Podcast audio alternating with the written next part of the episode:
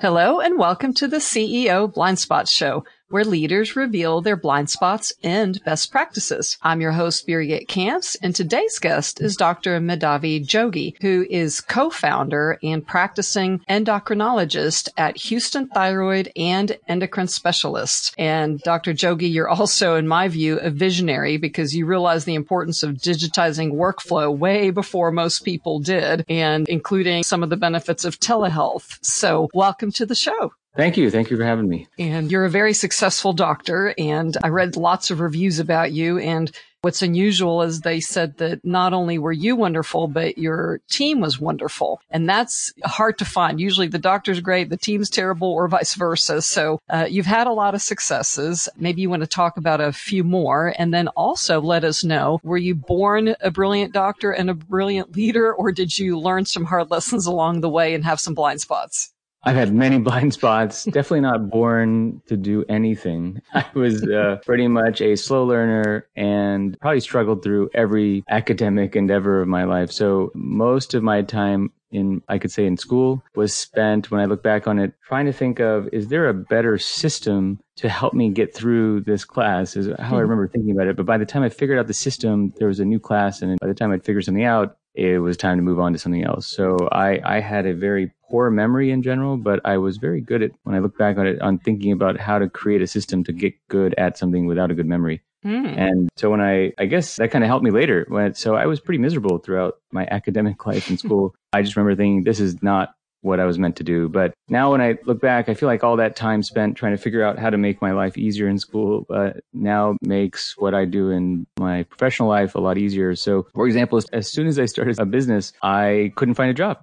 Uh, meaning the first day I, I got out of school, I, I couldn't find a job. It was the middle of a recession, mm. 2008, 2009. And I thought, well, I guess the only thing I could do is just start it on my own. I already did all this education. Um, and so when I did that, there was no playbook. And so by the time I started, there was nobody to help me. I started with another friend of mine who started the practice together and we kind of had to figure things out as we went. So the first thing we realized is that it's a lot cheaper to do things with computers. And I realized that very quickly that I could do things with analog things, phones and paper. But if you had a computer, and that's what I had realized during my schooling is that you could digitize a process. It seemed to go faster, smoother, and was reproducible. Mm-hmm. And so everything I did from the beginning uh, with my partner, I was kind of pushing for, hey, can we do this by computer? Can we do this digitally? Can we create a system? Can we create a a way that it's always done the same way. So I don't have to think about it again, kind of a set it and forget it thing. He, on the other hand, a little bit different, wanted to do things a little bit more traditionally, but uh, he was really willing to, to, go along with me on these sort of things. And so it's kind of evolved in its own, into its own thing. Mm. So one of the ideas was,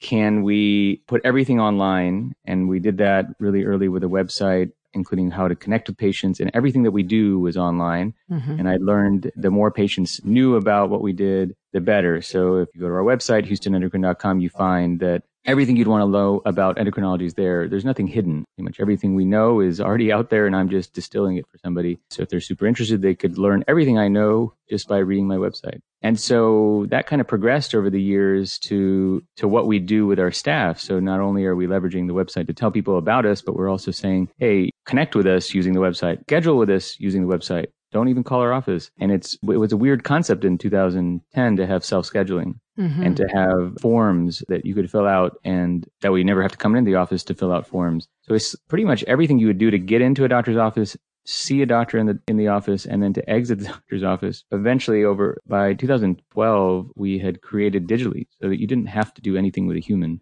which is a little strange for some people at the time. And, and now that we are in the middle of a pandemic, it's not so strange at all. Right. You but, did this before uh, it was necessary. yeah. I, so it wasn't something I was planning for, but it turned out that we were fully prepared for the pandemic because all of our processes were already digital. Yeah. And our staff uh, also had learned to work with the digital items. And so there was nothing weird about telehealth call for us in 2012 and 13 and 14. It was all something we'd already been doing. By 2020, I felt like we are already thinking about other things. For example, one of the things I noticed, you mentioned reviews. I'd always look to my competitors. I said, okay, well, what's what's going on with these guys? Why do they get such bad reviews for X, Y, and Z? And it's always about a system. Such, oh, the doctor is great, but the staff did this. Or the staff did that. And I, I guess my approach was, well, the staff is just an extension of the physician, and we're basically saying, please do what the doctor could have done, but maybe do it better. Why, why not just give them a set of rules to follow? And again, it was a system based approach that we made. So as much as possible, as we were expanding, I tried to make very clear rules of how to do things and make the role of the assistants that we had in the office to be clear and say, okay, well, if this happens, do this. And if that happens, do that. And, and there's long lists that I've created over the years, what to do when something happens. And so I feel like at the beginning, some staff are about opposed to being told exactly what to do, but it's nice when we have newer staff, the expansion is a lot easier. So from maybe from a large business perspective, these are just obvious things to do. But when you're a two doctor, three doctor group. Now we're a six, seven doctor group. We wouldn't have thought to do that, but I feel like I'm glad I had been thinking that way. So one was digitizing the whole workflow from the entry of the patient to the exit of the patient to the actual encounter with the patient, which is something we've been doing for a while. Flipping the classroom is something we've tried,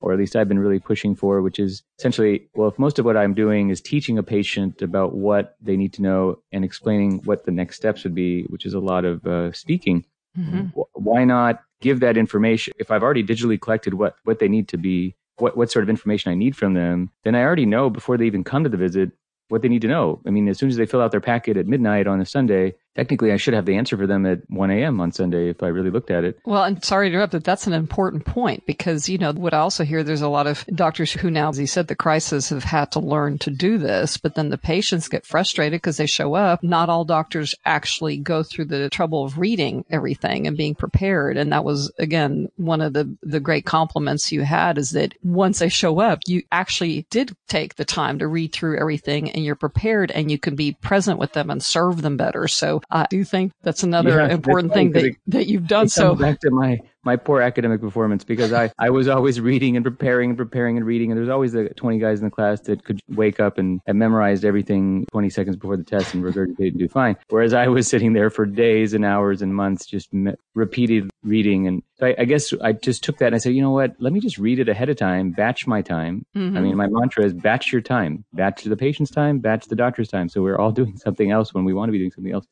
And so I'll read all of it ahead of time and send a week late, I mean, a week before the appointment, I'll say, look, here's what you need to do. Here's a few videos that I've already made for you that's going to say everything you need to know. And, and that way you can just absorb it. Yeah. And uh, so I send a lot of like uh, Salman Khan type uh, videos out to patients, like Khan Academy, and saying, okay, here's a class on hypothyroidism. Mm. Read about it, listen to it, review it, rewind it, and then by the time they come to the visit, uh, well, not even before they come to the visit, they start sending me messages. Well, hey, what about this? What about that? And I'll reply. That is amazing. I'll reply at midnight. I'll reply at 2 a.m. Not so bad because I don't mind doing batched work. And so by the time the appointment comes, the visits are very straightforward. Okay, doc, hey, I read your message. I understand it. And so it really comes down to working at the top of my license because my license is basically saying I know some information and I can order X, Y, and Z test that nobody else can, or I can give you a medication. Mm-hmm. And if we lived in a freely digital society, then there wouldn't be any barriers like that. And I would not be necessary. And then it would be just, hey, who does know something?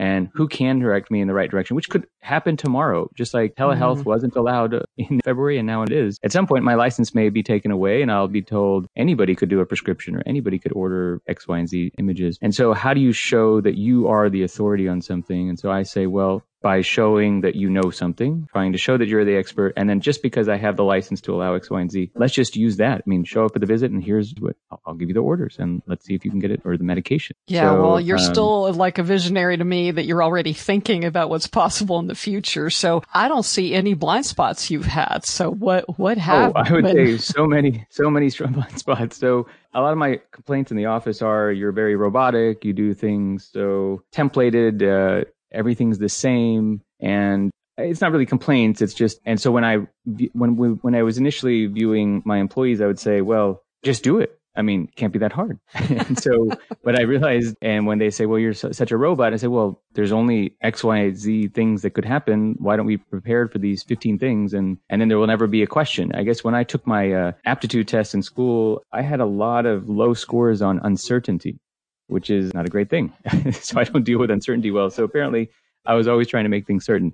So uh, one of the biggest struggles I had is there's always uncertainty, and how to. And the number one place that uncertainty comes in, into is unpredictability of human actions and motivations. And so, how do we keep staff happy? How do I keep doctors happy that we add to the group? How do we manage people with and so I've realized I guess I I started reading a lot more than I used to once audiobooks were a thing. Mm-hmm. And so I've just been reading a lot as much as I can about how leaders should be thinking. Mm-hmm. So reading about famous leaders and Simon Sinek's books and I came to realize that it, you can't just make a playbook and hope that everybody reads it. And uh, Mhm. and a handbook you really have to show people why you're doing something and have some kind of direction that you not just hey we're here to make money but here we're here to help. What is our mission? So i, I kind of pushed it from a mission based approach. And i think some of the employees get it uh, some of them don't. And just learning to deal with hiring and and growing employees saying okay look hey, you like this? This is your passion. I'll help you do it. So, for example, we had a one of our staff who started as a front desk phone answerer, and one five years prior, ten years ago, she started and uh, and said, I want to be a diabetic educator or a nurse. And I said, Why do you want to be a nurse? And she's like, oh, I want to be a nurse to be a diabetic educator. And I said, Okay, well, apparently you just need me to sign off on something, and you need to see a bunch of diabetes patients, and here's and you can get a license. I'll help you do that.